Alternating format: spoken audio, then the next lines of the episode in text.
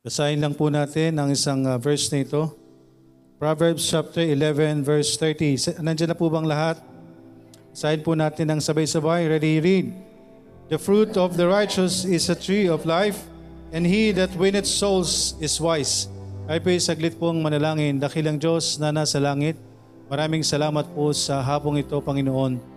Patawarin niyo kami sa anuman pong mga pagkakasala, mga pagkukulang.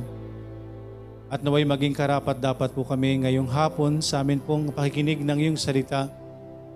Tunay kayong kumikilos po sa bawat isa sa amin, Panginoon.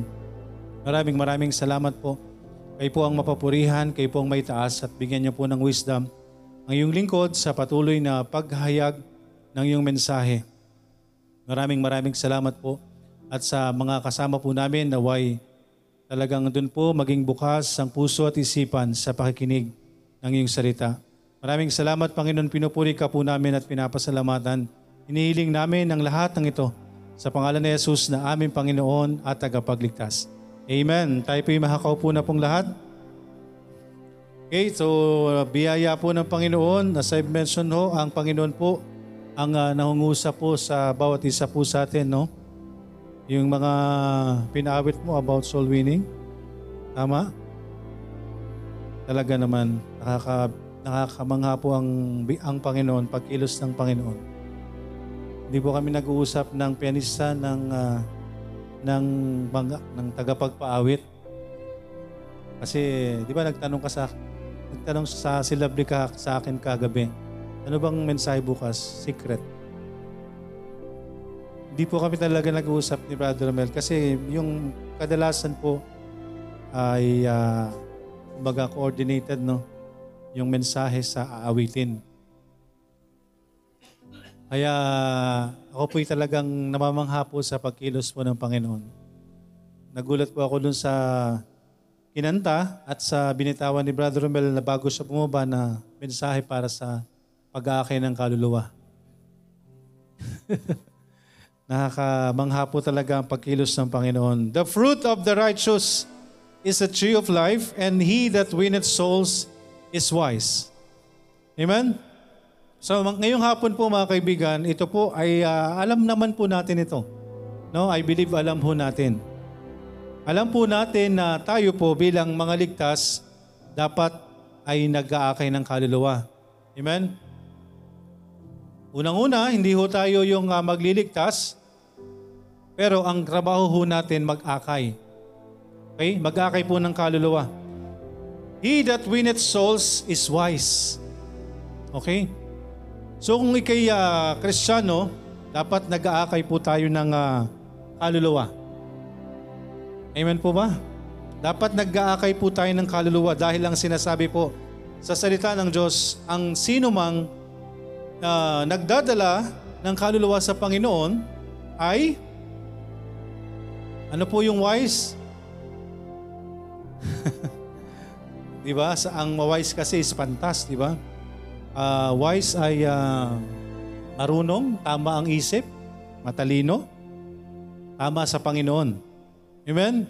So sino man pong ligtas na nag-aakay ng kaluluwa po, ay alam niya po ang salita ng Diyos. Alam niya kung anong dapat gawin. Eh kung babalik ka rin po natin to, ay alam na ho natin. And he that winneth not souls is full. Tama? Ito lang po yun mga kaibigan. Kapag tayo po ay ligtas, actually yung pag-win ng kaluluwa ho, kapag ligtas ka, natural. Kapag ligtas ka po, yung pag-aakay po ng kaluluwa ay nararamdaman mo. Nararamdaman niyo po ba yan? Aha. Sigurado tayo na nararamdaman natin na mag-aakay tayo ng kaluluwa. Dahil ang pag-aakay po ng kaluluwa mga kaibigan, yan po ay burden ng isang ligtas. Amen? At sabi nga po ng Panginoon, nung siya bago umalis dito, tuluyang siya umakyat sa luklukan ng Diyos, sa kanan ng Ama ng Diyos, tayo po'y binilinan po ng Panginoon, and that is the Great Commission. Amen? Great Commission. Let's open our Bible po sa Matthew chapter 28.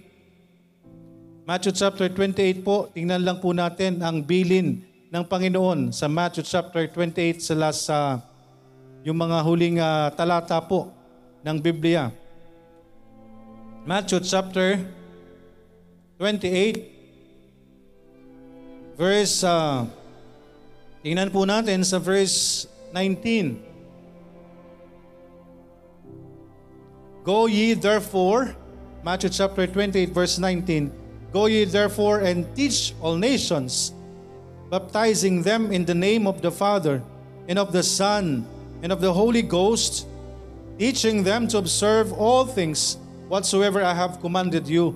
And lo, I am with you always, even unto the end of the world. Amen. That is the Great Commission. Let's look on Mark 16. Mark 16 verse 15.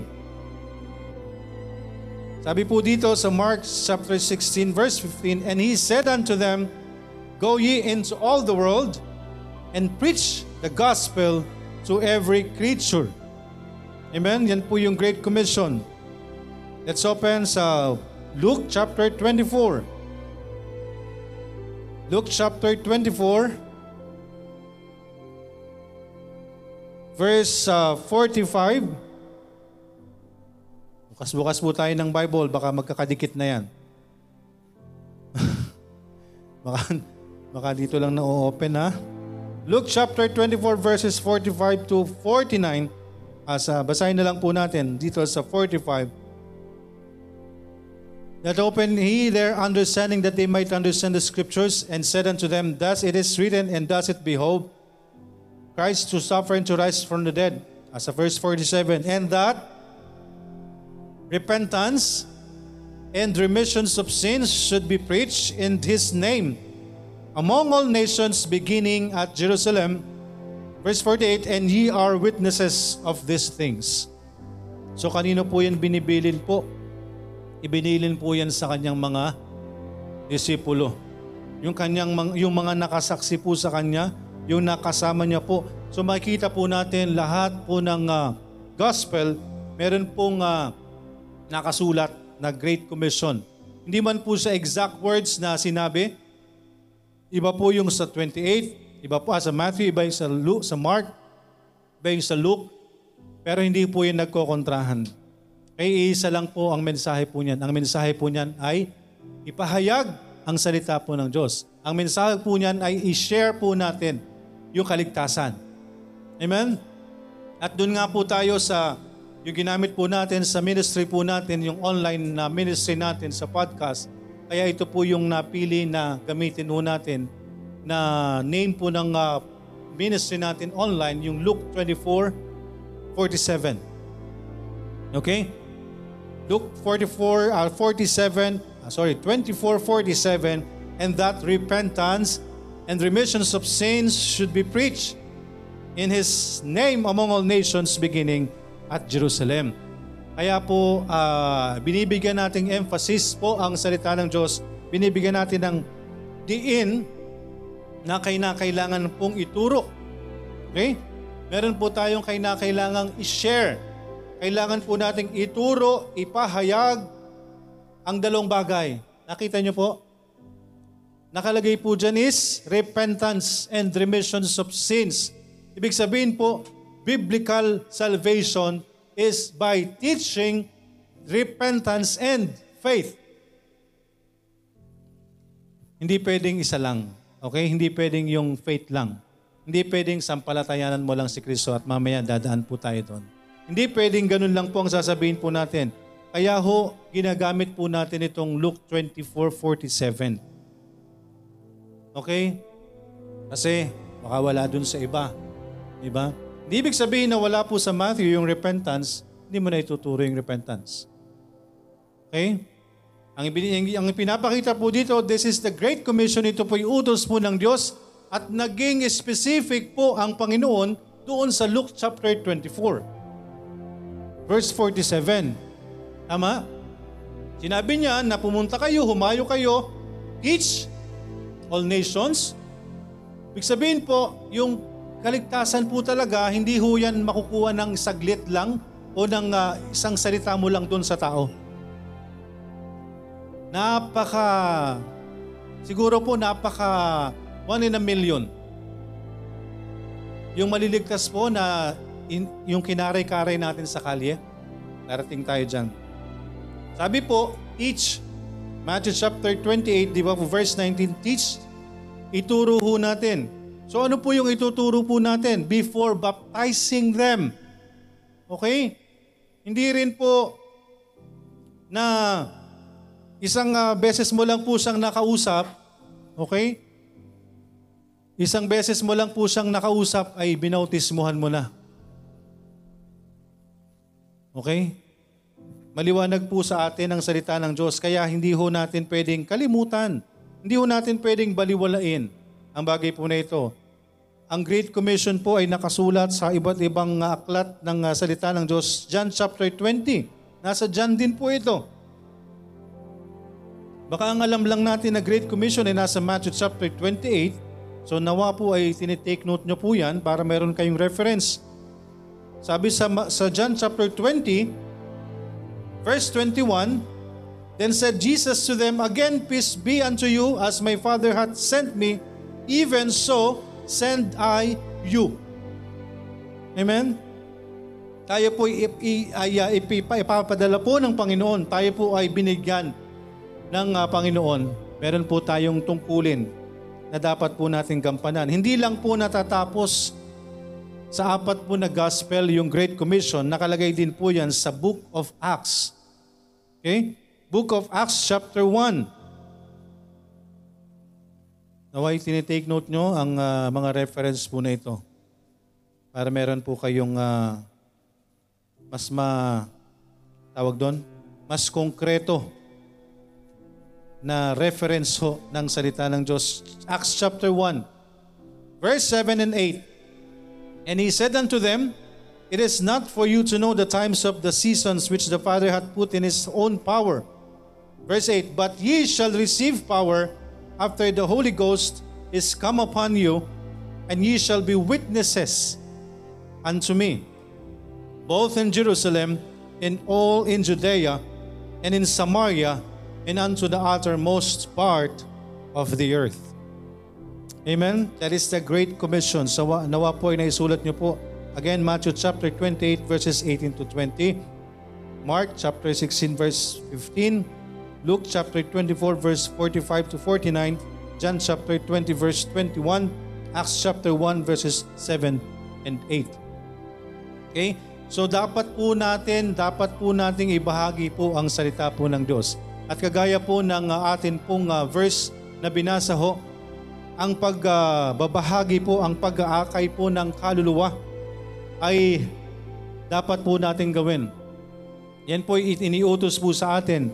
At bilang tayo po'y ligtas, kapag tayo po'y nagbabahagi po ng salita ng Diyos, particularly ang kaligtasan po, tayo po ay mapapabilang dito po sa sinasabi po ng salita ng Diyos, He that winneth souls is wise.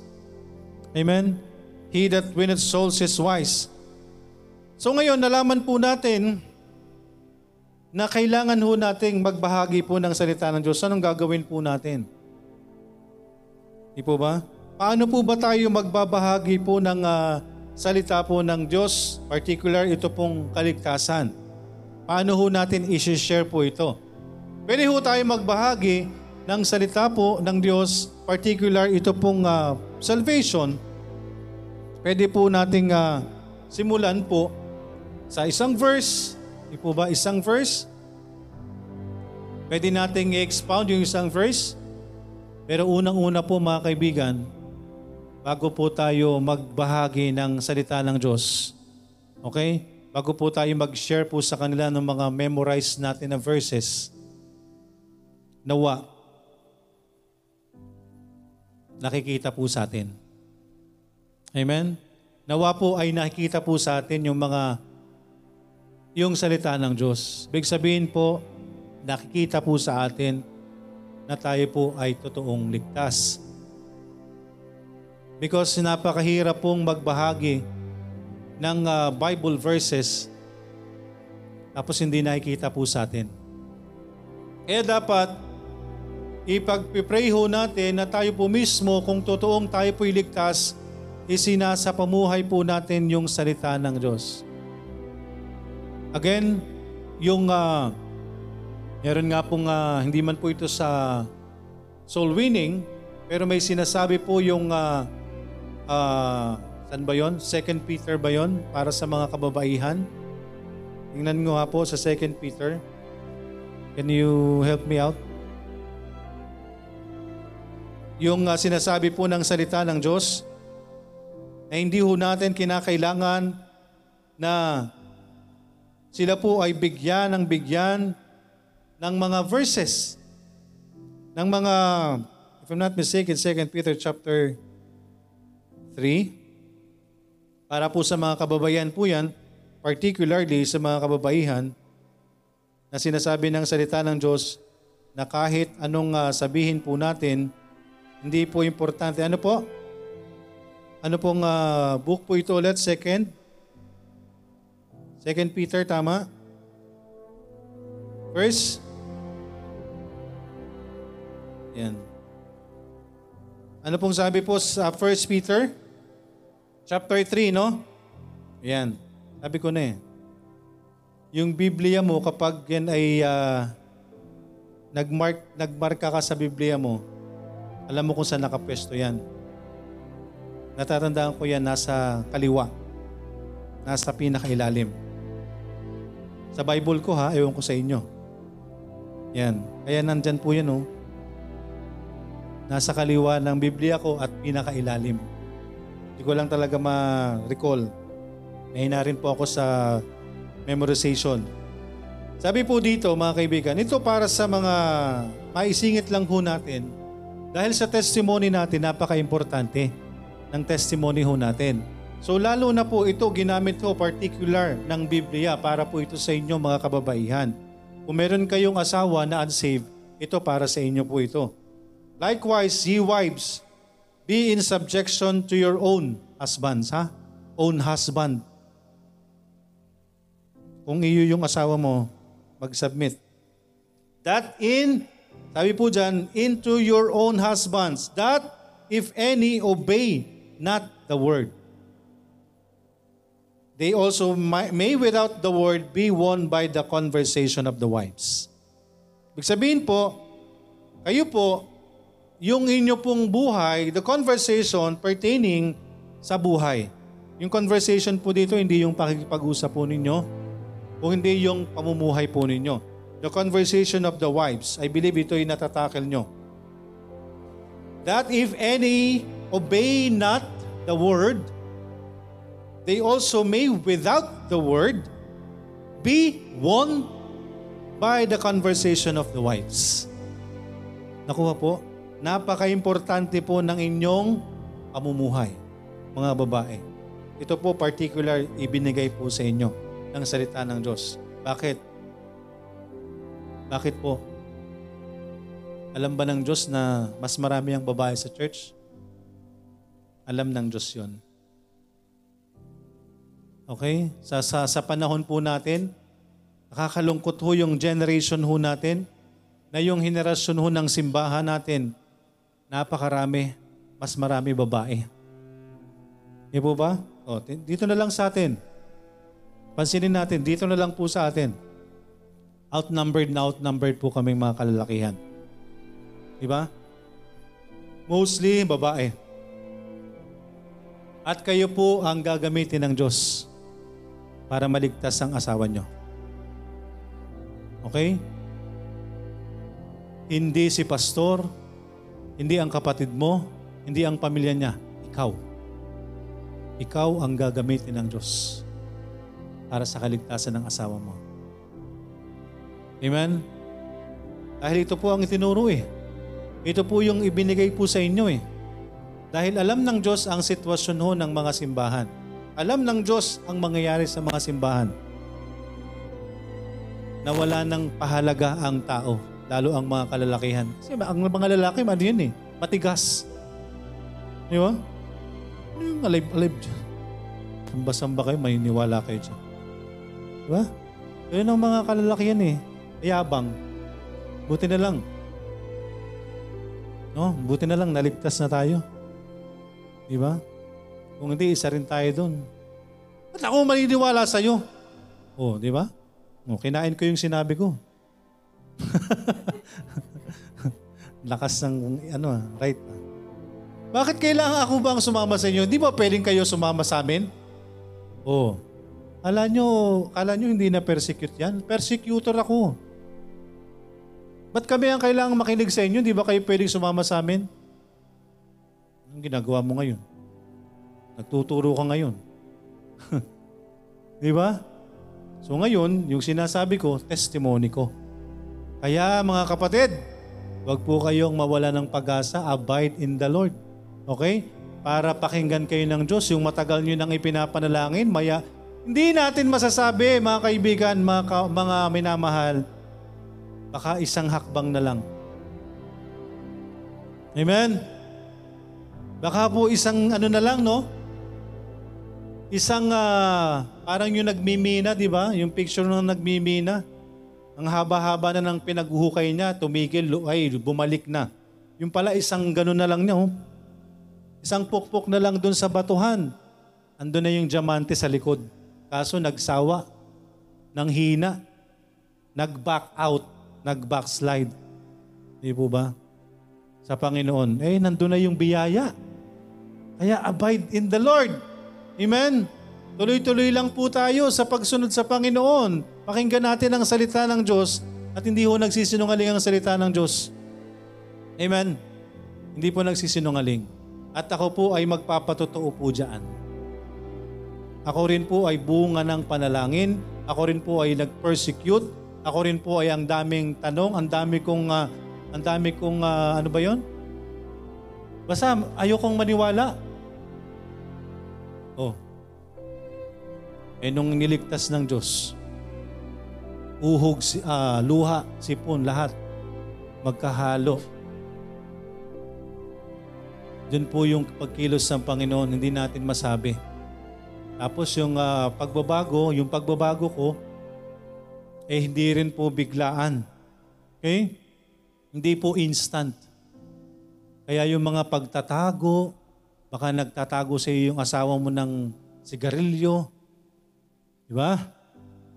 Naranasan ko po yan. Diba? O kaya, iiba ng daan, iiba ng break time. Wow. Break time ko sa office, 3 p.m. Nagbe-break ako, 4 o'clock. Bakit? Ayokong makita ko ng mga opisina ko, nag-iosip ako. Eh, ang break time namin doon, 3 p.m. Lahat ng mga kakusa ko sa UCAN, 3 o'clock kami. So pagtapos nila, pag-akit nila, ako naman ang bababa. Mag-iusi. Ligtas na ako nun. Patago. Ba't ko tinatago?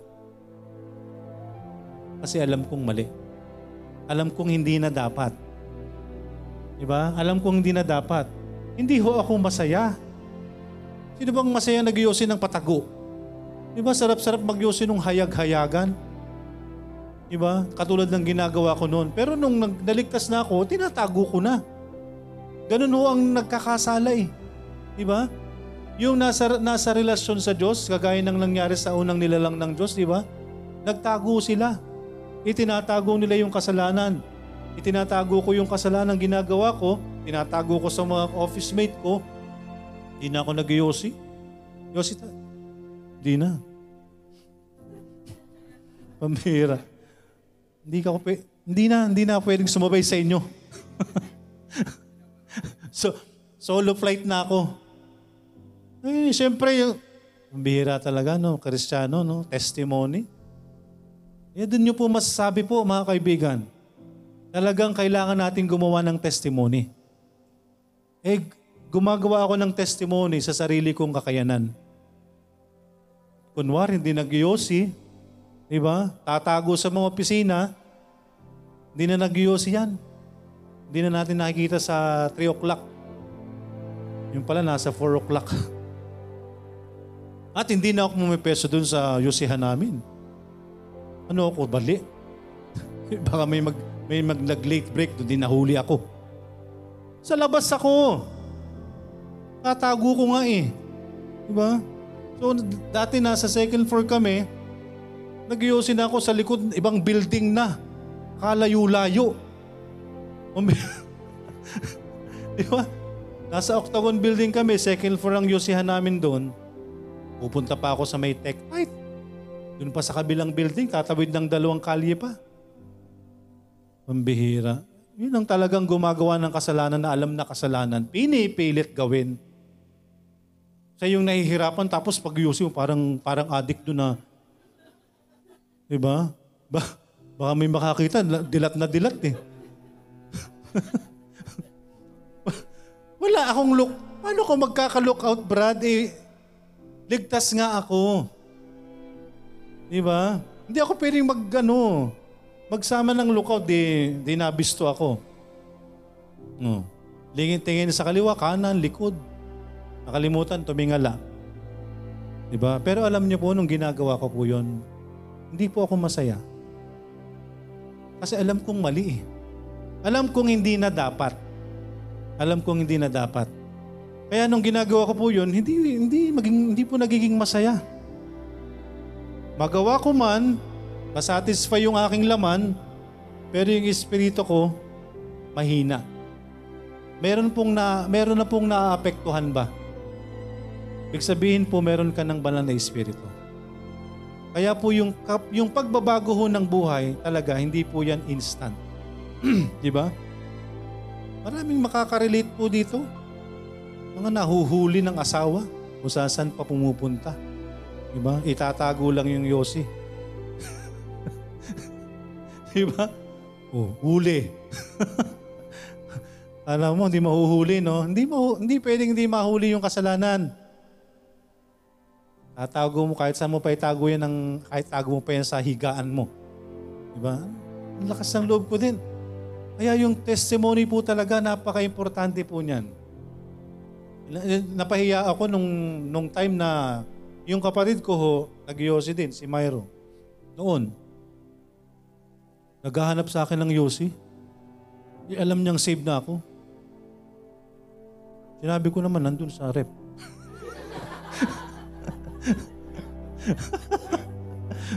Di ba?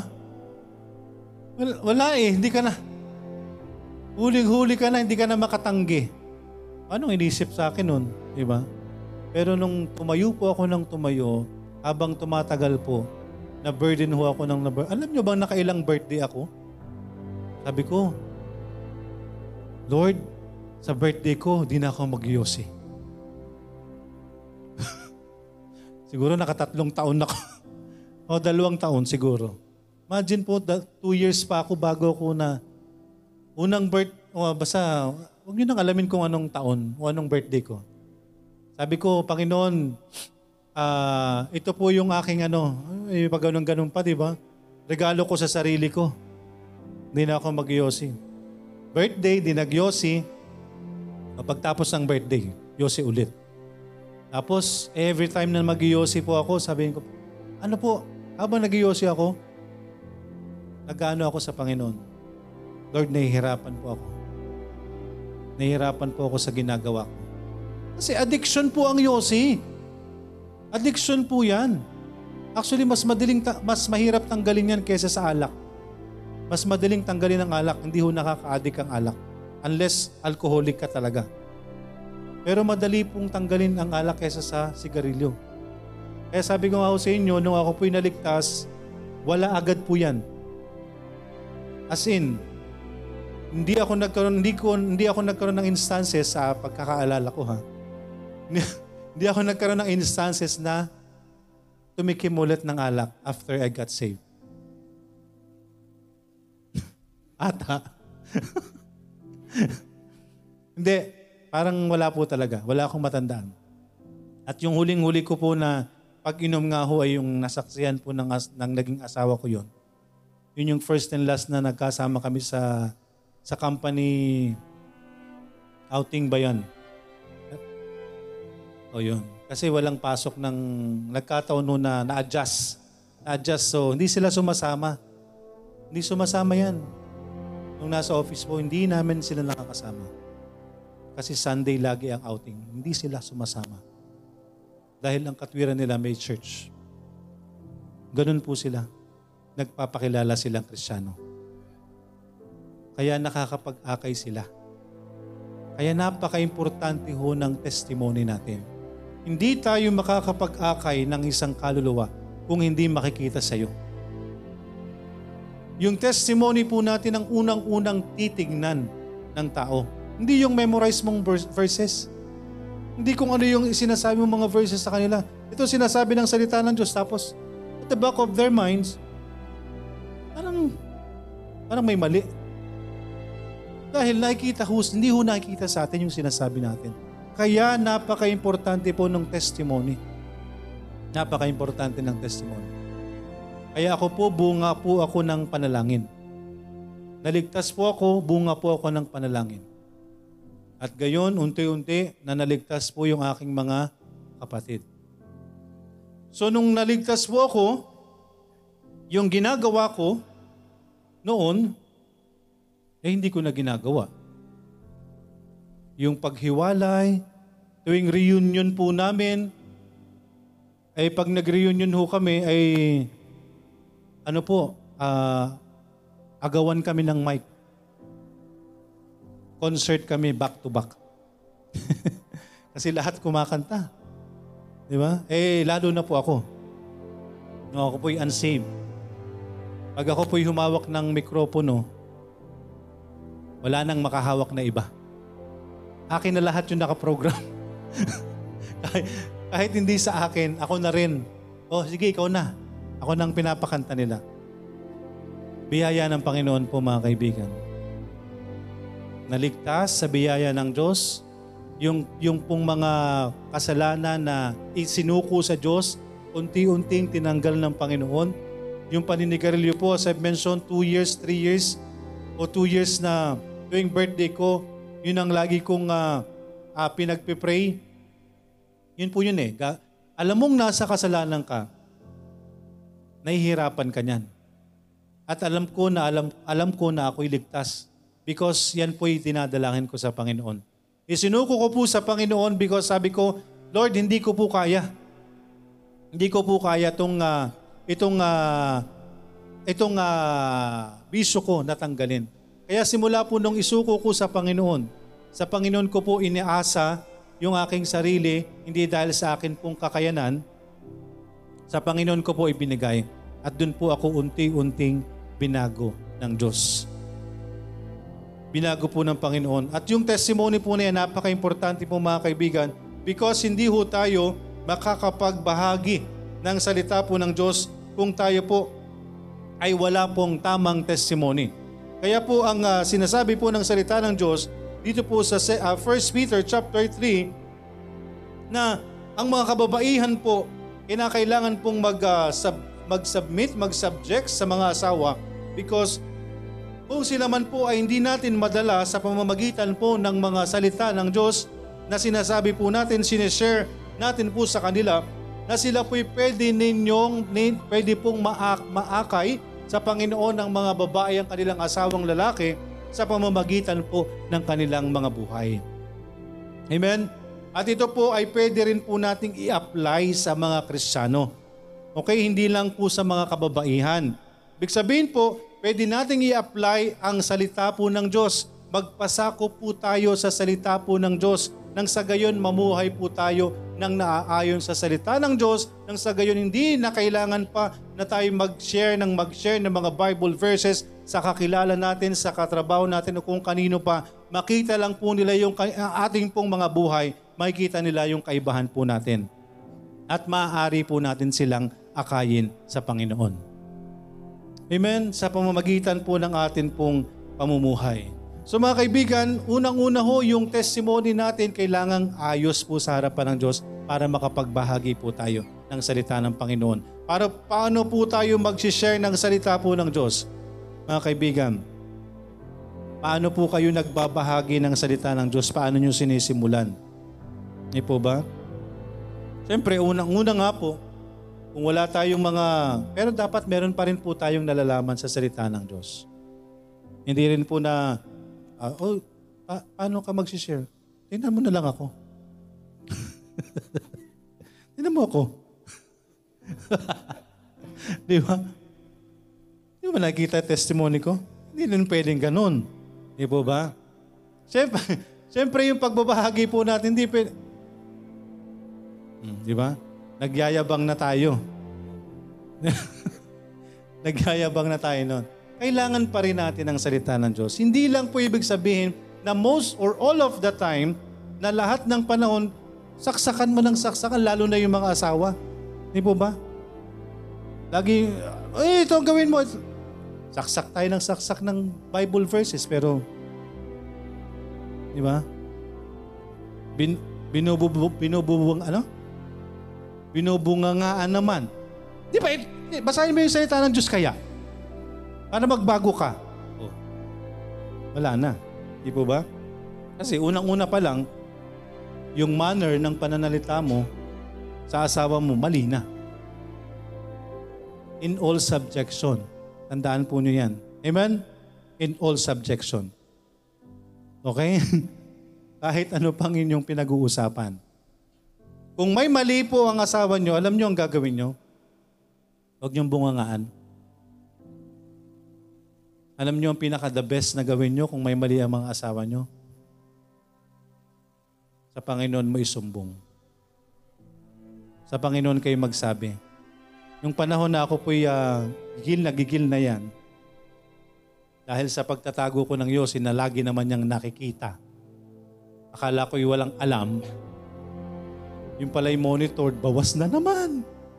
Yung pala'y monitored, yung isang kaha. Alam niyo po, hindi ako bumibili ng stick. Pwede na nga akong tawagin sa bagay, iba yung chain smoker di ba? Walang tigil talaga yon. Ako po lahat, pagkatapos kumain, ginagawa lahat. Kaya isang kaha po, mahina-hina sa akin isang araw. Isang kaha. Mahina po yun. Kaya kong ubusin yun. Yung mag-CCR, pag nag-CCR, may bintana sa CR, nakaganon yun. Nakataas doon sa bintana yung kamay. Yun. Dahil may bintana, nakataas doon kasi para mahigop ng hangin yung usok. Di ba? Ay nakapit nga po sa katawan. Kaya alam na alam pa rin. Tapos sabi ni Arvin, yung pupo ni Daddy amoy yosi. May yosi daw yung aking dumi. Hindi niya alam nag-yosi. Di ba? Imagine niyo po yan. Natatandaan ko, nandito na kami niyan sa Greenville. Nandiyan na kami. So nag-church na tayo doon, no? Nag-church na kami diyan sa Metropolitan. Tapos sa Greenville, may mga tindahan namang katabi. Miss, bibili lang ako saglit. Tapos kung saan ako naghahanap ako ng tindahan na malayo sa amin yung pinakasulok. Eh, paano kung may makakita sa akin, di ba? Yun po yung yun yung pangungusap sa akin ng Panginoon Kahit saan ako magpunta, magtago. Imagine mo, nasa Green Bay lang ako. Tapos makikita nila ako ng Sunday. Yung mga tao na yan. Eh, nagkataon nga po, yung nabilang ko ng isang araw, tricycle driver. Medyo na na ako. Ayoko na dito. Sa iba naman. Di ba? So yun po yun. Kasi itinatago mo. Okay? Pero isang araw, i-reveal yan ng Panginoon. Kaya yun po yung nakita ko doon. Na talagang isinuko ko po sa Panginoon po yung lahat. Isinuko ko sa Panginoon at ang Panginoon po ang nagtanggal. Napakahirap po. Yun ang struggle po sa akin. Yung bisyo ko na yan, yung sigarilyo. At may narinig din ako dito na ganyan. Diba? Hirap na hirap tanggalin ng sigarilyo. Dahil addiction po yan Hirap na hirap. Pero sa biyaya lang po ng Panginoon. Sa biyaya ng Panginoon. Sasabihin nyo, ba't di ka na lang po mag-candy para mawala yung pag-iyosi? Hindi po ako nag-iyosi ng walang candy. Kaya pag binigyan mo ko ng candy, yosi ang hahanapin ko. Kaya hindi pwedeng pangtanggal sa akin na mag-candy ako. Hindi po ako nag-iyosi ng walang candy. Pag wala akong candy, hindi ako nakakapag-yosi. So, dapat mawala candy. Hindi, totoo. iba yung ano, iba yung nagiging lasa pag ganun. Pero biyaya po ng Panginoon. Yung pong panglasa na yon, unti-unti pong tinanggal sa akin ng Panginoon. Dumarating yung point na nagagawa ko pa rin po siya, pero hindi na, iba na po yung pakiramdam ko. Hindi na yung tulad dati na okay lang, tinatago ko lang, pero nung mga latter part po ng pagtanggal sa akin ng Panginoon ng bagay na yan, hindi ko na po siya nagugustuhan. Kaya ibibigay lang ho natin sa Panginoon. Ibibigay lang po natin sa Panginoon anuman po yung mga mahirap sa buhay po natin. Yung mga kasalanan na patuloy po natin nagagawa, ibibigay lang po natin sa Panginoon. Diyos po ang magtatanggal po sa atin. Amen? Hindi po natin kakayanin. Unang-una po mga kaibigan, napaka-importante po ng testimony ho natin kasi paano kung nakita ka ng ibang tao? Di ba? Ito yung nagsishare ng tapos kagaya po ng nakikita natin, di po ba? Sa iba. Kaya nga po napakahirap pong paniwalaan ang isang tao na nagbabahagi po ng salita ng Diyos na walang tamang testimony. Napakahirap po. Kaya napaka-importante na yung testimony po natin bilang anak po ng Diyos. Dapat yun ang unang-una po nating pinanghahawakan para tayo makapagbahagi po. Okay? Para tayo makapagbahagi ng salita ng Diyos. Because yan po ang unang-una na babasahin po sa atin. Yan ang unang-unang babasahin po sa atin ng Panginoon. So paano po tayo mag-share ng salita ng Diyos? Hindi lamang sapat na siyempre unang-una yung testimony po natin. Kailangan alam po natin ang salita po ng Diyos. Ibabahagi po natin sa kanila ano po ang atin pong sitwasyon sa harapan ng Diyos. Amen? Ibabahagi po natin sa kanila ano po tayo sa harapan po ng Panginoon. At ito pong pagbabahagi ng salita ng Diyos, pwede talaga nating sundan yung naririnig po natin na tinatawag natin na Romans Road. Di po ba? Kailangan, kung susundan po natin ito, kailangan kasabay po natin dyan. Kailangan ipapaliwanag po natin yung ine-explain natin, yung ipinapaliwanag po natin na tamang pagsisisi. Hindi yung pagsisisi lang na, magsisi kasi yung kasalanan. Di po ba?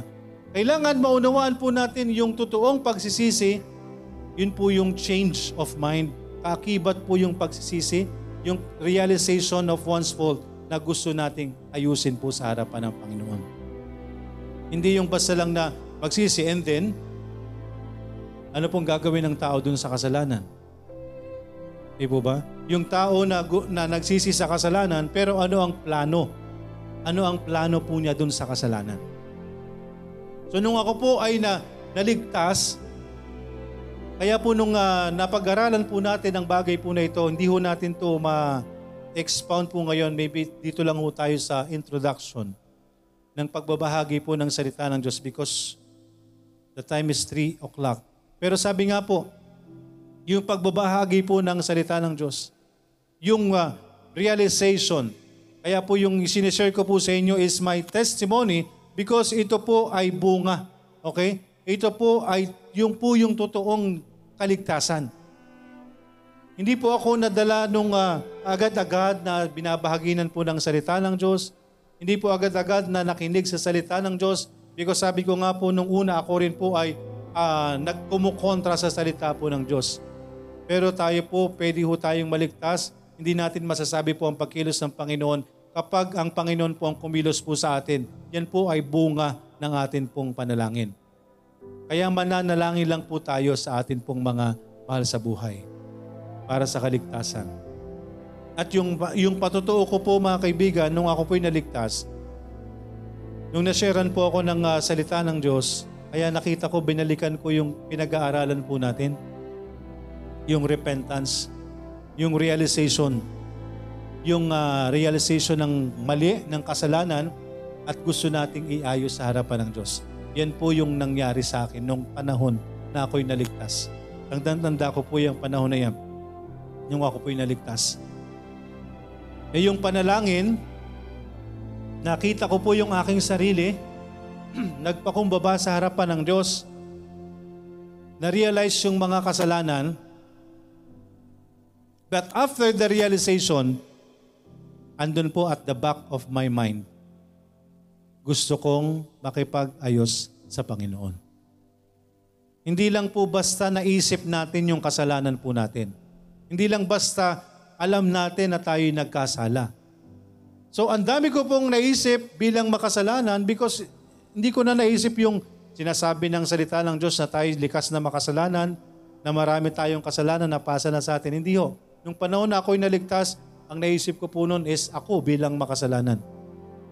Na-realize ko yung sarili ko kung ano ako sa harapan ng Panginoon. Anong ginagawa ko sa harapan ng Diyos? Gaano ko kadumi sa harapan ng Diyos? Anong mga pinaggagawa ko sa buhay ko? Sa harapan ng Diyos na alam kong mali sa harapan ng Panginoon. Yun po yung pumasok po sa aking isipan that time. And that is the realization. Realization of one's fault. So nalaman ko yung mga mali. After that realization, habang nare-realize ko po yung mga kamalian ko na yan, nananalangin po sa Panginoon. Andun po yung aking isipan na gusto ko po yang iayos. Gusto ko makipag-ayos sa Diyos. Dun po, yun po ang ibig sabihin po ng pagsisisi. Yun po yung totoong pagsisisi. Kaya po sa bawat isa po sa atin, dito po sa atin pong kalagitnaan, sa bawat isa sa mga mahal natin sa buhay na wala pang tamang relasyon sa Panginoon, kailangan po nating tanggapin ang ating mga sarili. Kailangan po nating magpakumbaba sa harapan ng Diyos. Ipanalangin po natin sa Panginoon na tayo po ay kausapin, makipag-usap tayo sa Panginoon, tanggapin natin ang ating mga sarili na tayo'y makasalanan. At after na ma-realize natin yung kasalanan natin, kailangan nating magkaroon ng plano na makipag-ayos sa harapan ng Panginoon. Yung pong gagawin po natin na yun, hindi pa po natin kayang gawin na ayusin po yung buhay po natin. Yan po ay nandito pa lamang sa atin pong isipan. And that is repentance, that is change of mind, pagbabago ng kaisipan, gaano po natin ibinibigyan, ano po yung patungkol natin sa kasalanan. Ano yung kasalanan po sa atin? Ma-realize natin na tayo po'y makasalanan sa harapan ng Diyos, magpakumbaba tayo at magkaroon po tayo ng plano. Amen? Magkaroon po ng plano na makipag-ayos po sa Diyos. That is the realizations of one's fault and wanting to make it right. Yun po yung change of mind. That is, yun po yung kinakailangan na ipaliwanag, ituro sa mga tao na kailangan, hindi ibig sabihin na nashare na po natin ang salita ng Diyos. Okay na, nabanggit natin na, uy, dapat ma-realize mo, tanggapin mo na ikay makasalanan. Gusto mong maligtas. Maliligtas ka, basta tanggapin mo ikay makasalanan, tapos sabayan mo tong panalangin na to. So, i-guide natin ngayon, di po ba? Ipapag-pray natin, gagamitin natin yung sinner's prayer. At pagtanggap sa kasalanan, pag-accept sa Panginoon, pero hindi ho natin pwedeng i-declare yung kaligtasan. Hindi ho natin pwedeng sabihin na kapag after nung sinner's prayer na yon, ligtas na yung tao. Dahil hindi natin sigurado kung anong laman ng puso't isipan ng tao na yon. Maaari po siya'y sumusunod sa iyo dahil inip na sa sayo. O gusto ka na niyang umalis para matapos na usapan nyo.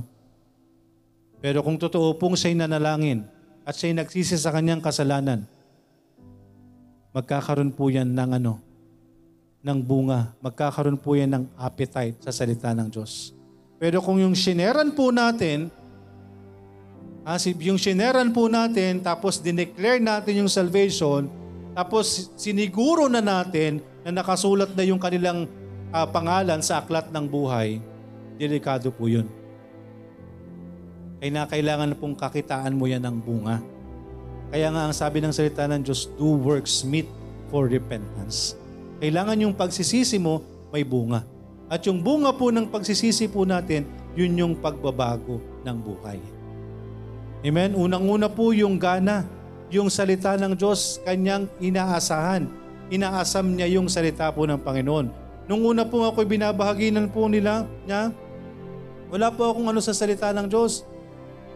Pero nung ako po'y naligtas, dumating nga po yung point na yon, yung realization yung luhat, uhog, magkahalo, realization ng mga mali, tinama. Gusto kong itama sa Panginoon at the back of my mind, gusto kong makipagayo sa Panginoon. And I believe, nung panahon na yon, iniligtas ako ng Diyos. Dahil kung hindi ho, wala po ako ngayon dito. Dahil kung hindi ho, hindi ko po kayang talikuran ang mga maling ginagawa ko sa harapan ng Diyos. Dahil kung hindi ho ako ligtas, hindi po ako maglilingkod sa Diyos. Hindi po magbabago yung buhay ko kung hindi po ako ligtas. Kaya ang bunga po ng kaligtasan, pagbabago ng buhay. Amen? Pagbabago po ng buhay. Kaya kinakailangan po sa ating mababahaginan, kailangan po nating masiguro na nauunawaan po nila yung kaligtasan, nauunawaan po nila yung repentance, yung pagsisisi. Paano natin sasabihin sa kanila yung biblical repentance, yung totoong pagsisisi? Biblical repentance is realization. Tanggapin na tayo makasalanan at anong plano mo dun sa kasalanan. Amen? Dun ho tayo magkakaroon ng totoong pagsisisi. Kapag sa kasalanan na yon na na-realize mo, meron kang plano na ayusin. Amen? Meron kang plano na makipag-ayos. That is biblical repentance. Change of mind. Pagbabago ng kaisipan, pagtanggap sa kasalanan, at nais nating ipaayos sa harapan ng Panginoon. As to how, paano tayo mag-share ng salita ng Diyos, pag-aralan natin sa susunod po na linggo. Ang atin pong pagbabahagi ng salita ng Diyos. Pero ang importante po sa buhay po natin ngayon, sa kalagitnaan po natin, masiguro natin na tayo mismo sa sarili natin meron tayong tamang relasyon sa Diyos para magawa natin na magbahagi din ng salita ng Panginoon. Amen? Sa kalagitnaan po natin, nawa po, isuko natin sa harapan ng Panginoon ang mga sarili po natin, tayo bilang makasalanan. At ang totoong pagsisisi, yung biblical na repentance, yung pagbabago ng kaisipan, change of mind, yan po ay mangyayari po sa ating isipan. Realization, tanggapin natin ang ating mga sarili na tayo'y makasalanan. At kung na-realize natin na tayo'y mga makasalanan or may kasalanan tayong alam sa harapan ng Diyos, ang tanong, para magkaroon ka ng totoong pagsisisi, ano ang plano mo sa kasalanan yan? Doon ho papasok ang totoong pagsisisi. If you have plans na ipaayos ang kasalanan na yan sa Diyos. Yan po ang totoong pagsisisi. Because ang totoong pagsisisi po ay may kaakibat. May kaakibat po yan na plano na ipaayos sa Diyos. Amen? Hindi ho natin maaayos yung sarili po natin. Ang Diyos ang mag-aayos po sa atin. Kung tayo po'y umarap sa Diyos, tumanggap po tayo sa Panginoon, tinanggap natin ang ating Panginoong Hesus na atin pong tagapagligtas. At kung totoong tumanggap tayo sa Panginoon, nagsisi tayo sa ating mga kasalanan, nagkaroon tayo ng plano na ipaayos yan sa harapan ng Diyos, ililigtas tayo ng Panginoon, at kung totoong tayo iniligtas po ng Panginoon, unti-unti po tayong babaguhin ng Diyos. Amen? Yun po yung totoong kaligtasan, totoong pagsisisi. Amen? So sa kabila po ng bagay na ito, naway nauunawaan po natin ang tamang daan, yung tamang pagsisisi. Amen? Purihin po ang Panginoon, purihin ang Kanyang salita, at sa susunod po na linggo ay atin pong talakayin paano po tayo may maaari na makapagbahagi po ng salita ng Diyos gamit po ang iba't ibang verses po ng salita ng Panginoon. Tayo po'y saglit pong manalangin. Dakilang Diyos na nasa langit, maraming salamat sa hapong ito. Maraming salamat po sa inyong salita. Kayo po ang kumilos sa bawat isa, Panginoon, sa amin pong mga napakinggan na inyong salita at mga testimony, Panginoon, ng binagong buhay. Kayo po ang kumilos sa bawat isa. Ang inyong lingkod, Panginoon, ay bunga ng panalangin. Ang inyong lingkod, Panginoon, ay isang makasalanan na nagsisi at inyong iniligtas. Kaya andun ang patuloy na pagkilos nyo po, ang pagbabago ng buhay. Kaya patuloy nyo po akong gagabayan, Panginoon, at patuloy nyo nawa akong gamitin mightily sa mga tao na sino man na maaari niyong maipadala para makapakinig ng inyong salita. Maraming salamat po, Panginoon. Kayo na po ang kumilos sa aming kalagitnaan. Patid niyo po ang mga kaibigan, mga mahal namin sa buhay na kasama po namin. At sa sino man na maaari pang makapakinig ng iyong salita, Panginoon. Kayo ang kumilos, naway magkaroon ng tamang pagsisisi ang bawat isa at naway iligtas niyo, Panginoon. Maraming salamat po. Kayo na po ang gumabay sa bawat isa sa amin, Panginoon. At sa gawaing ito, kayo po ang patuloy na mag-sustain at ang inyong mga anak ay patuloy naway gamitin, maging kagamit-gamit sa pagbabahagi ng iyong salita at sa gawain ito na ikapagpapatuloy ng iyong gawain sa lugar na ito at sa ibang lugar. Maraming salamat po, Panginoon. Pinupuri ka po namin at pinapasalamatan. Hinihiling po namin ang lahat ng amin pong mga kahilingan sa pangalan ni Jesus na aming Panginoon at tagapagligtas. Amen.